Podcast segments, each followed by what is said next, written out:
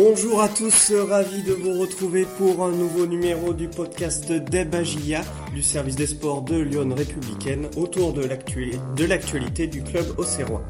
Pour débattre à mes côtés, j'ai aujourd'hui du coup le duo habituel composé de Julien Benboili et Benoît Jacquelin, tous deux journalistes au service des sports de Lyon Républicaine. Bonjour messieurs, comment vous allez? Salut Florent, salut à tous, bah très bien, euh, ciel bleu, horizon dégagé, euh, un peu comme pour la GIA qui a retrouvé la victoire. Eh ben oui, comme le dit Benoît, tout va, tout va pour le mieux dans cette fin de saison. C'est un poil stressant, mais c'est euh, vraiment passionnant, donc euh, vivement la suite. C'est parfait, on va pouvoir dérouler le menu de notre Dabagia. Vous en avez l'habitude, un débat autour du thème du jour, suivi euh, des coups de cœur et coups de gueule de nos journalistes, des réponses à vos questions et d'un invité de la semaine. Alors, le thème d'aujourd'hui, on va se décentrer un peu de justement cette course à la montée et euh, de la dernière victoire, cette laborieuse de, de l'AGIA 1-0 samedi à, domicile contre Dunkerque. Mais euh, voilà, dans le même temps, il y a Ajaccio notamment qui a gagné et, conserve sa deuxième place pour la montée directe. La GIA se trouve à, trois 3 points des, des Corses. Alors pourquoi on, descend aujourd'hui? Parce qu'on va se poser cette question suivante. En course pour la montée, la GIA doit-elle déjà prolonger Jean-Marc Furlan? Pas, pas de, de préchauffe, on va dire. On va rentrer dans le vif du sujet directement. Alors pour contextualiser euh, les choses, on va le rappeler, en fin de contrat cet été, Jean-Marc Furlan euh, dispose d'une option d'un an supplémentaire en cas de montée en Ligue 1. Alors messieurs, déjà, est-ce que vous comprenez cette situation contractuelle euh, de l'entraîneur au Serrois? Benoît, je te laisse commencer. Ouais, bah c'est euh, voilà une situation héritée euh, bah, de de ce qui s'est passé il y a trois ans avec euh, avec l'embauche de Jean-Marc Furlan sur un contrat de de trois ans avec un objectif clair et net de de monter en Ligue 1 et donc une année supplémentaire en option en cas de montée, ce qui est assez ce qui est assez logique et, et, courant on va dire parce que si l'objectif est, est, réalisé en général on vous donne on vous donne une année de plus pour pour poursuivre. Donc donc voilà le le fait est que il n'y a pas eu de prolongation euh, entre temps. Euh, voilà, parce que c'est un peu un contrat d'objectif, on va dire. Euh, si ça avait été fait en deux ans, c'était c'était le coup parfait. là, c'est voilà, on attend le, terme du contrat la troisième année. La GIA est en train de jouer la montée. Est-ce qu'il y aura montée ou pas? Euh, c'est un petit peu ce qui conditionne l'avenir de Jean-Marc Furlan, même si bah, on pourrait totalement entendre le fait de le prolonger avant même cet objectif ou pas. Après, ça dépend de, de ce que les dirigeants ont envie de faire, mais du coup, bah, la question se pose et d'ailleurs, euh, voilà, nos internautes nous la posent régulièrement toutes les semaines. Hein, la question quid de l'avenir de, de Jean-Marc Furlan Ça me fait un petit peu penser à, à, la saison passée quand on nous demandait euh, tout le temps pour pour Michael Le Bihan. Bah c'est pareil. Hein. Forcément, quand il y a un, élément clé du club qui est, qui est en fin de contrat, on se pose la question de, de l'avenir. Une question d'actualité, elle revient, c'est vrai, depuis plusieurs semaines, même de la part de nos internautes. Alors au regard du timing et surtout de la bonne saison serroise, le club doit-il se presser de prolonger son entraîneur Julien? Qu'est-ce que tu en penses? Ouais, bah, c'est difficile. Hein. Déjà, moi, je suis pas dirigeant de la GIA. Je, je suis bien content de pas avoir à trancher là-dessus. Mais comme l'a comme l'a expliqué Benoît, en réalité, faut Jean-Marc Furlan qui soit pas prolongé au jour d'aujourd'hui, c'est juste ça répond à la logique euh, initiale qui était euh, il est venu euh, à, Auxerre pour monter.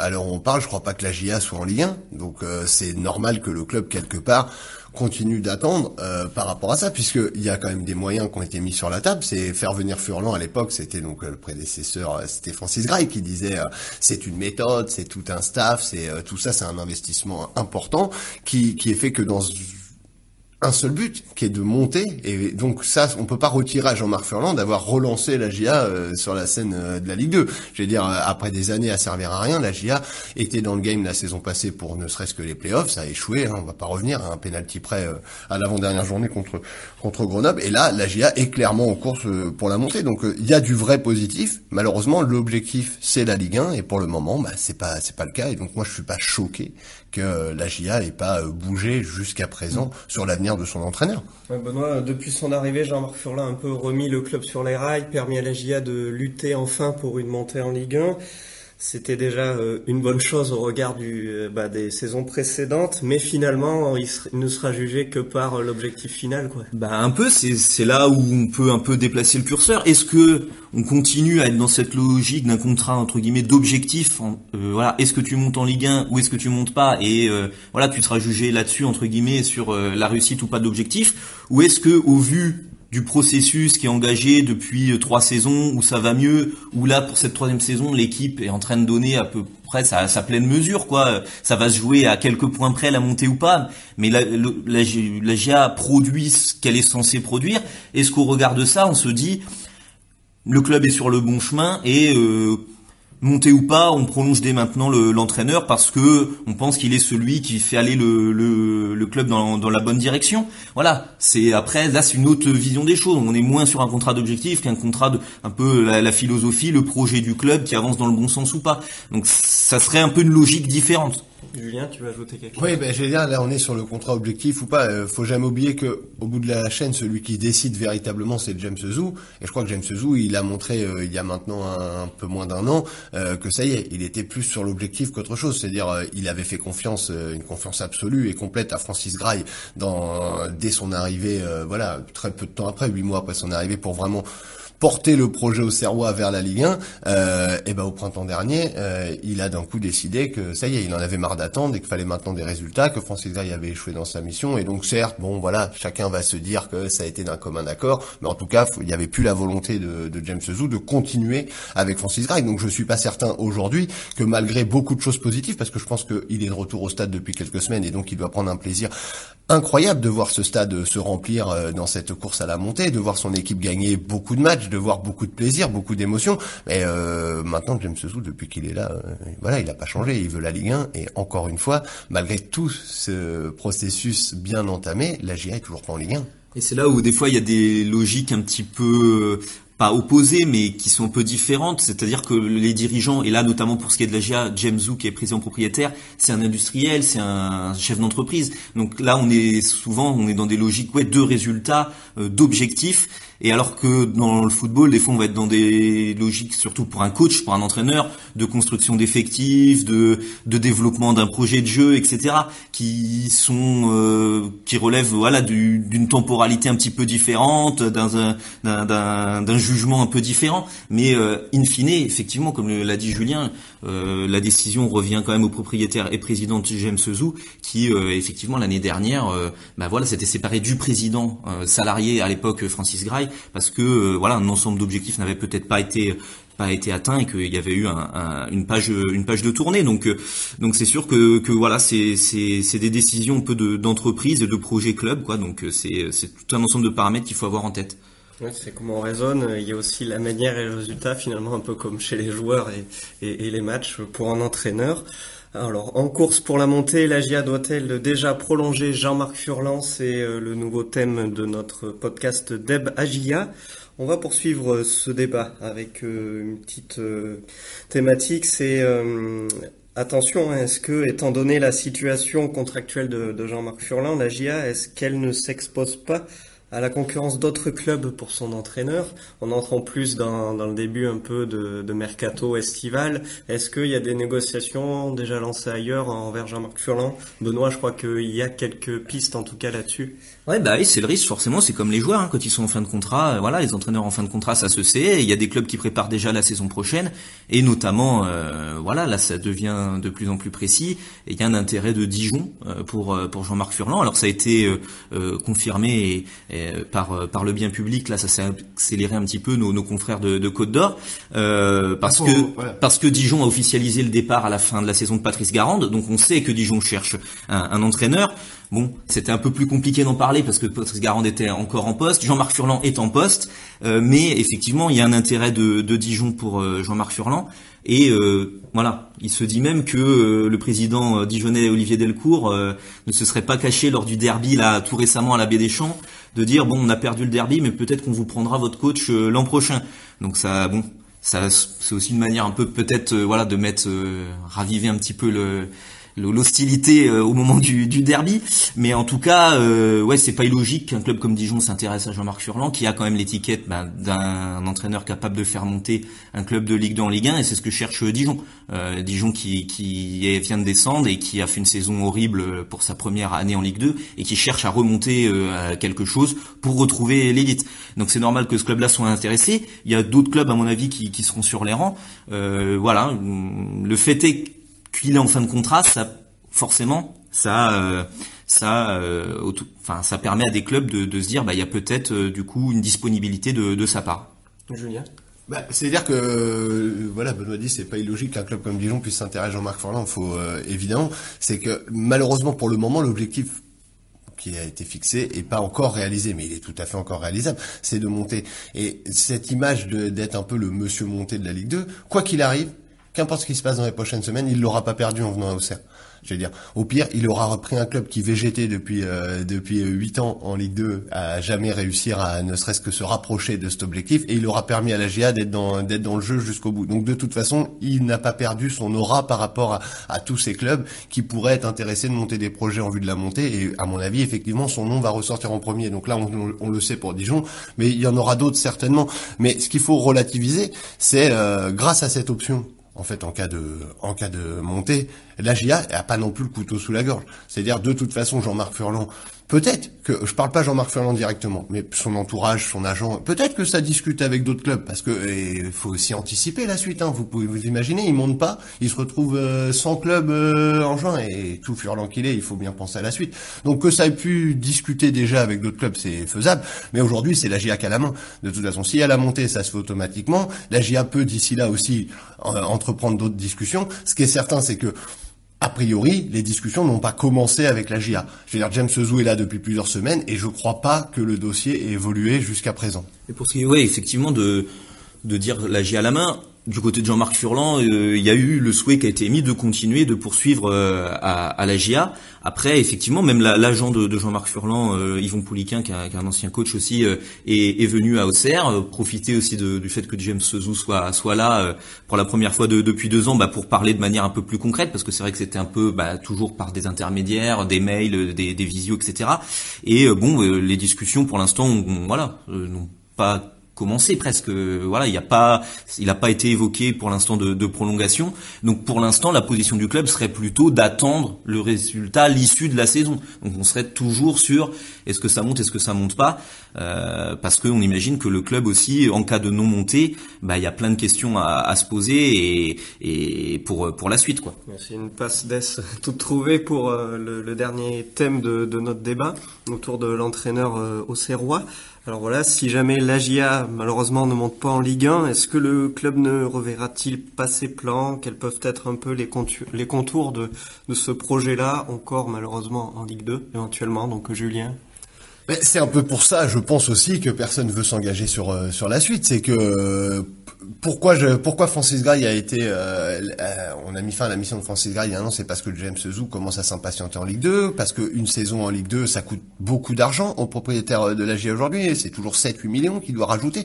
Donc je veux dire ce n'est pas viable sur le long terme. Donc c'est un peu un, un all-in que la GIA a fait cette saison, on a l'impression on a un peu l'impression que c'est la saison ou jamais pour le faire et donc le risque si malheureusement ça devait échouer sur la fin, euh, aussi belle aura été l'aventure, c'est que la GIA change effectivement ses plans, réduise un peu la voilure, et euh, réduire la voilure, ça, ça rend compliqué de continuer la mission avec Jean-Marc Furlan, et ce sur plusieurs plans, parce que Jean-Marc Furlan, encore une fois, et c'est normal, au regard de son CV, euh, il, a un salaire important, il a un staff important, il veut lui également, il a des exigences en termes de d'effectifs, etc., qui sont aussi importantes sur les finances d'un club. on sait aussi que il n'a pas l'étiquette euh, d'être celui qui lance le plus de jeunes. On peut imaginer que si la GIA réduit la voilure, et ce sera aussi pour mettre un peu plus en avant la formation locale. Donc euh, j'ai peur moi que si euh, la GIA ne monte pas, de toute façon, ce soit des deux côtés de cette équation que finalement, euh, on s'entend difficilement pour euh, pour la suite, aussi bien pour Furlan qui aura peut-être plus ce qu'il souhaite à Auxerre, que pour la GIA qui aura besoin d'un entraîneur euh, certainement moins onéreux, plus dans la formation, peut-être plus étiqueté club. Donc, je crois que effectivement, la montée aura un impact colossal sur la suite de l'aventure ou non. Après, effectivement, comme dit comme dit Julien, on ne sait pas quelle orientation pourrait prendre le club en cas de, de non montée. voilà, il y, a un mois, un mois et demi, il y avait encore le spectre. Est-ce que James Zou va continuer, va rester ou pas? Bon, depuis, euh, il avait répondu déjà qu'il resterait et depuis euh, un mois, il est à Auxerre, présent à tous les matchs, donc il montre qu'il est qu'il est encore investi. Mais après, est-ce que voilà, quelle sera la, vue aussi sportive. Est-ce que euh, il y a besoin d'entamer un nouveau cycle sportif ou est-ce que finalement on peut dire allez, peut-être une quatrième année peut suffire? Euh, rappeler par exemple que l'effectif quand même, euh, il est assez euh, bah, formaté actuellement pour Jean-Marc Furlan. Je veux dire, il y a plein d'anciens joueurs à lui comme Charbonnier, comme Autrette qui ont été pris, comme Bernard, comme Coef et, et j'en passe, qui sont sous contrat. Euh, il y a voilà des profils de joueurs etc qui répondent un peu à, à son projet de jeu et tout. Euh, voilà, est-ce que il y aura la volonté d'impulser un nouveau cycle en cas de, de non montée sportif ou pas? Euh, Voilà, c'est il y a encore plein d'interrogations. C'est pour ça que c'est un débat. Euh, voilà, on a on a un quart d'heure, mais ça pourrait durer des heures. Et, évidemment que pour les dirigeants serrois et pour le coach connaît euh, voilà, c'est des questions qui se posent et, qui trottent dans les têtes pendant des semaines.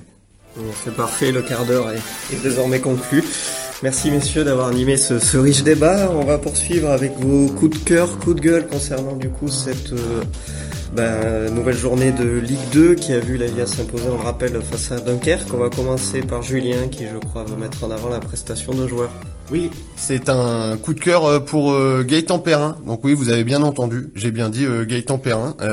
j'ai rarement cette saison été séduit par ses prestations, mais là faut reconnaître que dans un match qui était quand même compliqué, fermé, où la GIA était quand même à, la peine hein, dans le dans le jeu, son face à Dunkerque, son entrée en jeu à une demi-heure de la fin a, changé beaucoup de choses. Il est rentré avec énormément d'envie, il s'est immédiatement créé beaucoup de, de situations, de vraies occasions. Alors il, il a pas, il a continué, il a insisté parce qu'il a buté à deux reprises sur Vachou, il a manqué aussi un peu de un peu le cadre une fois et finalement il a été récompensé de tous ses efforts euh, à la fin avec ce but. Alors où bon sur la remise, je pense que Gaëtan Charbonnier est hors jeu, mais en tout cas voilà c'est venu vraiment récompenser une entrée en jeu exceptionnelle. Alors euh, moi je j'ai pas changé d'avis, je trouve souvent qu'en tant que titulaire il est il est assez décevant, mais peut-être que sur cette fin de saison euh, il montre qu'en impact player ça peut être une vraie plus-value. Donc euh, je salue son entrée et euh, si sur les prochains matchs ça pouvait continuer pour lui. C'est en tout cas euh, la GIA qui, je pense, euh, serait contente. c'est peut-être trouver un joker de luxe pour euh, cette fin de saison avec Gaëtan Perrin. Benoît, on, enchaîne. Coup de cœur, coup de gueule bah, C'est un coup de gueule. Il y a beaucoup de tension dans cette fin de saison, il y a beaucoup d'envie que, que la GIA monte, etc. Il y a de la, il y a de la frustration des fois à évacuer, mais ça a tendance à beaucoup se reporter sur sur l'arbitre au stade et les, toutes les décisions sont deviennent un peu contestées, alors que sur le match Agia Dunkerque par exemple, ça a été une pression permanente mise euh, sur euh, sur les décisions, alors que moi j'ai trouvé que c'était un match euh, où il n'y avait pas de pas de litige, que les sanctions, les cartons jaunes qui étaient adressés étaient justifiés, que les décisions prises globalement étaient bonnes. Donc j'ai l'impression qu'en cette fin de saison, ça, l'arbitrage crispe beaucoup parce que le match d'avant, il y avait eu le rouge par exemple d'autres attaquants, etc. Mais c'est pas pour ça qu'il faut avoir l'impression que la GIA se fait entuber, désolé pour le mot, à, chaque match. Et juste par exemple, on rappelait la semaine dernière qu'à Pau, il y avait eu deux rouges d'un coup pour Pau, qu'aurait pu avoir un péno cinq minutes avant. Donc c'était un exemple du fait que des fois ça tournait aussi en faveur de la GIA.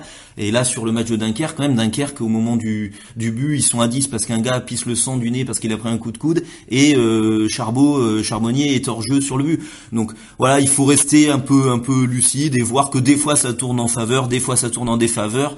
Mais euh, mais voilà, il y a des situations un peu litigieuses, mais globalement les arbitres font ce qu'ils peuvent, j'ai l'impression. Et pour celui de Dunkerque, je trouve qu'il a fait un match tout à fait correct. Chers supporters au CROA, euh, restez zen, ça, ça va bien se passer, ce n'est que du football.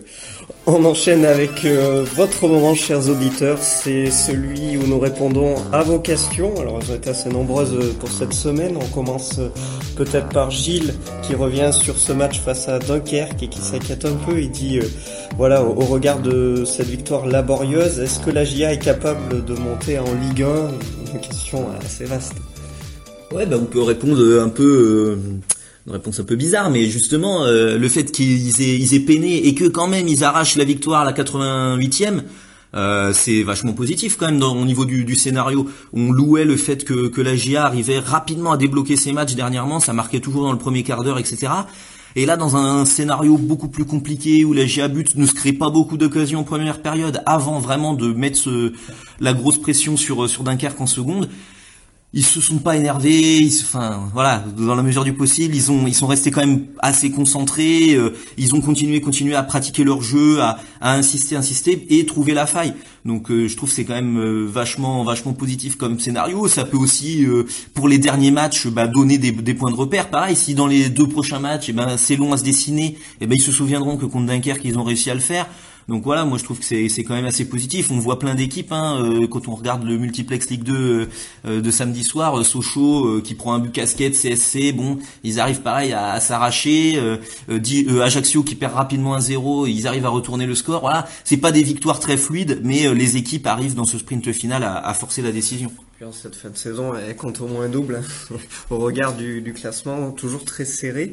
On enchaîne avec Patrick euh, qui s'attarde sur le cas de Joubal, selon lui, qui est un peu en difficulté depuis 7-8 matchs. Est-ce que c'est inquiétant Inquiétant pour euh, la fin de saison serroise, Julien? Euh, Moi, moi j'ai pas l'impression que depuis 7-8 matchs, Joubal soit particulièrement en grande difficulté. Il a effectivement sur euh, sur les deux derniers mois, eu un ou deux matchs euh, peut-être plus difficiles que par le passé où il était d'une très grande fluidité, mais euh, je pense quand même qu'il reste le vrai taulier de la défense au Serroise et je me dis encore une fois si l'inquiétude pour la GIA dans cette fin de saison, c'est le niveau de Djoubal, bah, la GIA devrait pas être très loin de la Ligue 1 dans, dans quelques semaines alors. On souligne alors l'important de Djoubal depuis son, son, arrivée quand même à, à Auxerre. Patrick a une seconde question, c'est pourquoi Jean-Marc Furlan n'a-t-il pas assisté à la conférence de presse d'avant-match vendredi? On, le rappelle, euh, du coup Benoît, il a été supplié par son assistant. Oui, c'était Michel Padovani qui s'est présenté en, conférence de presse, tout simplement parce que la conférence de presse c'est le matin, le vendredi matin, et, euh, et vendredi matin, euh, Jean-Marc Furlan s'est réveillé avec un terrible mal de dos. Euh, on sait que qu'il souffre un petit peu, il est un petit peu cassé de partout parce qu'il y a eu des années de de, de, football a cassé un peu des joueurs d'ailleurs comme il le dit lui-même en tant que défenseur central et ça a laissé des traces donc euh, le karma ça. voilà il était il était bloqué au, dos et donc du coup il a passé la main à, Michel Padovani son adjoint et, pour cette conférence de presse mais d'ailleurs il était il était au match hein, Jean-Marc Furlan euh, samedi il était sur le banc donc euh, voilà pas de souci pour le coach Auxerrois, ça a l'air d'aller mieux. Euh, on enchaîne avec euh, du coup vos questions. Anthony, au-delà de, louer la, bonne passe actuelle de Donovan Léon dans, les buts Auxerrois, s'interroge du coup au niveau des barrages de, cette fin de saison que pourrait disputer la GIA et il dit est-ce que euh, depuis du coup leur création, aucun club de Ligue 2 n'a réussi à, monter via, via ce biais-là? Non, oui. Euh, en fait, euh, la première année où il y a eu l'instauration euh, donc du barrage, c'était un barrage direct entre le troisième de, de Ligue 2 et le 18e de Ligue 1. Donc cette année-là, c'est bien la Ligue 2 qui l'avait emporté. C'était le 3 qui de Nivelles qui s'était imposé face au Lorient, je crois, de l'ex au Serrois sur Bernard Casoni. mais sinon, depuis l'instauration donc des playoffs, de la phase de playoffs en Ligue 2 avant le barrage face à la Ligue 1, effectivement, ça n'a jamais souri aux pensionnaires de, de, Ligue 2 parce que on l'a déjà répété plein de fois ici, c'est quand même un long chemin. Euh, que vous soyez d'ailleurs euh, troisième ou alors encore plus si vous êtes quatrième ou cinquième, il faut déjà donc vous sortir de cette phase euh, en match direct contre vos adversaires de Ligue 2 pour ensuite faire un aller-retour face au 18e de Ligue 1 avec match retour sur le terrain de la Ligue 1. Donc il y a beaucoup de choses qui ont été faites de toute façon dans ce règlement pour favoriser la Ligue 1. C'est un peu un sas vers une Ligue 1 un peu plus fermée, on le savait tous. Hein, et d'ailleurs bientôt ce sera de monter et, ce sera plus que ça. Donc voilà, c'est très difficile, mais en même temps, faudra, ce serait bien que une fois une Ligue 2 le fasse, euh, faut revoir aussi l'identité du 18e de Ligue 1 parce que j'entends ici et là que Bordeaux euh, ou Saint-Etienne sont en perdition et que ce serait pourquoi pas intéressant de les jouer. Je tiens quand même à signaler que le problème c'est qu'on le voit année après année, il y a un gouffre assez important entre le niveau de la Ligue 1 et de la Ligue 2 et malheureusement sur des matchs décisifs en aller-retour, ça a tendance pour le moment à, se voir et la Ligue 2 peine à, à s'imposer. Et puis d'autant plus face au club cité avec un tel passé euh, en Ligue 1. On enchaîne euh, du coup toujours vos, vos questions. C'est Daniel euh, qui se demande si le TFC va jouer le coup à fond et en cette fin de saison et, notamment sur son dernier déplacement à Ajaccio, donc euh, principal concurrent à, la GIA pour la deuxième place. Alors Benoît, est-ce qu'on peut Je me permets d'intervenir. C'est comment il s'appelle Daniel. Daniel, je pense Daniel même. Tu dis le match. oui, c'est même que, ce match-là. À mon avis, Daniel, il s'en moque que Toulouse laisse filer le match à Rodez. oui, oui. quoi C'est Benoît. Toulouse va-t-il jouer le jeu à Ajaccio. Ouais, ouais, la 38e journée. Effectivement, il reste plus que, que deux matchs et donc euh, on imagine bien que Ajaccio pour faire un faux pas, euh, peut-être c'est celui-là qui s'y prête le plus euh, face au face au leader qui, qui, qui écrase la saison. Alors Philippe Montagnier a assuré déjà dans, dans, dans, le discours que Toulouse jouerait jouerait à fond. On verra, on aura un premier aperçu. le premier match depuis que la montée est officialisée, c'est contre Rodez lundi soir en clôture. Euh, Rodez qui joue son maintien, donc là aussi il y aura, un enjeu et d'autres équipes espéreront que Toulouse joue à fond. Donc on verra déjà ce que ça donne ce, ce premier match. Euh, voilà, je je sais pas quels seront les plans. On peut imaginer quand même, et ça sera pas euh, savonner le championnat que euh, Philippe Montagnier puisse donner un peu de temps de jeu à des gars qui en ont eu un peu moins, sans mettre totalement la baie. J'imagine qu'il panachera peut-être un petit peu. Signaler que là, c'est pas de sa faute à Philippe Montagnier et, au club de Toulouse que le meilleur buteur du championnat, il s'est blessé. Donc Toulouse, en tout cas, jouera sans son meilleur buteur. Mais ça, c'est voilà, euh, c'est un coup du sort. Euh, voilà, on verra ce que ce que ce que donne Toulouse, euh, mais je pense que euh, ouais, c'est un club quand même aussi le président Damien Comoli a une certaine quand même, je trouve, voilà, un comportement quand même assez réglo et, et, fair play. Il sait l'an dernier il est passé par les barrages par exemple, voilà, il est passé aussi par un chemin difficile et je pense pas qu'il qu savonne la fin du championnat, donc on faudra voir merci Benoît. Une ultime question, c'est Yves qui se demande s'il ne faut pas que la GIA évolue avec trois attaquants pour son prochain déplacement au Havre. Euh, donc là, j'imagine trois attaquants. J'imagine qu'il veut dire euh, que les oui que les ailiers soient des attaquants, parce qu'on voit bien là récemment dans le 4-1-4-1 qu'il arrive fréquemment que Sinayoko soit sur un couloir droit. Là, c'était du Gimon face à un Dunkerque à gauche, et donc euh, il voudrait euh, peut-être ces trois profils ensemble avec Charbonnier.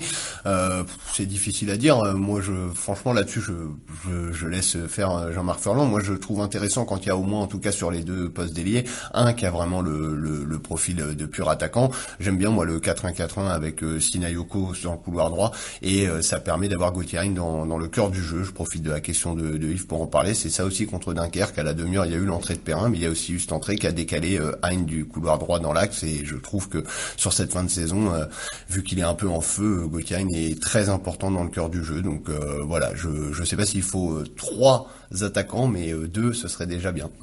À noter que pour ce déplacement, aura purgé sa suspension subie du coup à Caen et postule donc à un retour dans le 11. Eh bien, c'en est tout pour euh, nos réponses à vos questions. Avant de terminer ce nouveau débat on va ouvrir le chapitre invité de la semaine. Alors euh, cette semaine, on, accueille Fabien Coll, coordinateur sportif de l'association AGIA, présent samedi du coup en avant-match lors de l'inauguration pardon du terrain synthétique Bruno Martini. C'est toi Julien qui, qui l'a eu. Oui, voilà, on l'a rencontré, il y avait pas mal d'anciens et donc euh, Fabien Cole, euh, voilà, il est important de par sa, mission auprès de l'association AGIA qui a quand même joué un rôle important dans, le fait de baptiser ce, ce terrain, l'ancienne annexe 2, donc euh, pour l'appeler maintenant le stade Bruno Martini et de par évidemment son, son passé d'ancien gardien de l'AGIA, il sait très bien ce que représentait Bruno Martini et pourquoi selon lui, voilà, il était très important de rendre hommage à ce très grand joueur du passé de l'AGIA. On écoute donc Fabien Cole, l'ancien gardien emblématique au Serrois. Ce terrain-là, le soir, ce sont les, petits gardiens, les petits, les petits Auxerrois qui étaient là, qui, sont dessus. Mais le matin, ce sont les jeunes joueurs du centre de formation qui sont dessus. Donc c'est vraiment pour le club. Et le fait que, voilà, il y ait ce nom, Bruno Martini, euh, pour moi, c'était lui qui a mis le club sur cette lampe de rancement. Euh, il fallait absolument que son nom soit là. Je pense réellement que ça représente vraiment ce qui était le contenu qui a réussi à faire progresser un club, un petit club, pour devenir un très grand club. Voilà, c'est le, sérieux qu'il dégageait, qu'il a réussi à, faire partager à ses coéquipiers, etc. Et aujourd'hui, euh, le club en est là et a eu ses belles heures, euh, notamment pour moi grâce à Bruno Martini, euh, qui a permis, encore une fois je le répète, mais de mettre le club sur la lampe de rancement pour tous ses successeurs. Il a eu une carrière fantastique, notamment au niveau international, et, et il faut continuer à mettre en avant ça, et c'est même dommage que ça soit mis en avant après son décès, parce que réellement tout aurait pu se passer de la même façon de son vivant. Eh bien, on va pouvoir donc euh, mettre un terme à ce nouveau Débagia, le podcast du service des sports de Lyon républicaine autour de l'actualité du club auxerrois.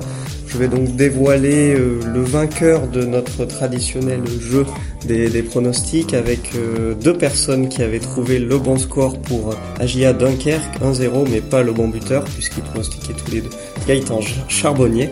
Alors roulement de tambour, on, a effectué un tirage au sort et c'est Grégory Roy qui remporte donc deux places pour euh, le prochain et du coup peut-être la dernière réception de la saison. En tout cas au niveau de la phase régulière de la GIA, ce sera face à Amiens le samedi 14 mai à 19h. Félicitations donc à Grégory. On profite donc pour, euh, bah, pour vous quitter et vous souhaiter à tous une bonne semaine. On, se donne rendez-vous du coup samedi prochain où la GIA se rendra au Havre pour la 37e journée de Ligue 2. D'ici là, ben, bonne semaine à tous. Bonne semaine à Bonne tous, semaine. salut, ciao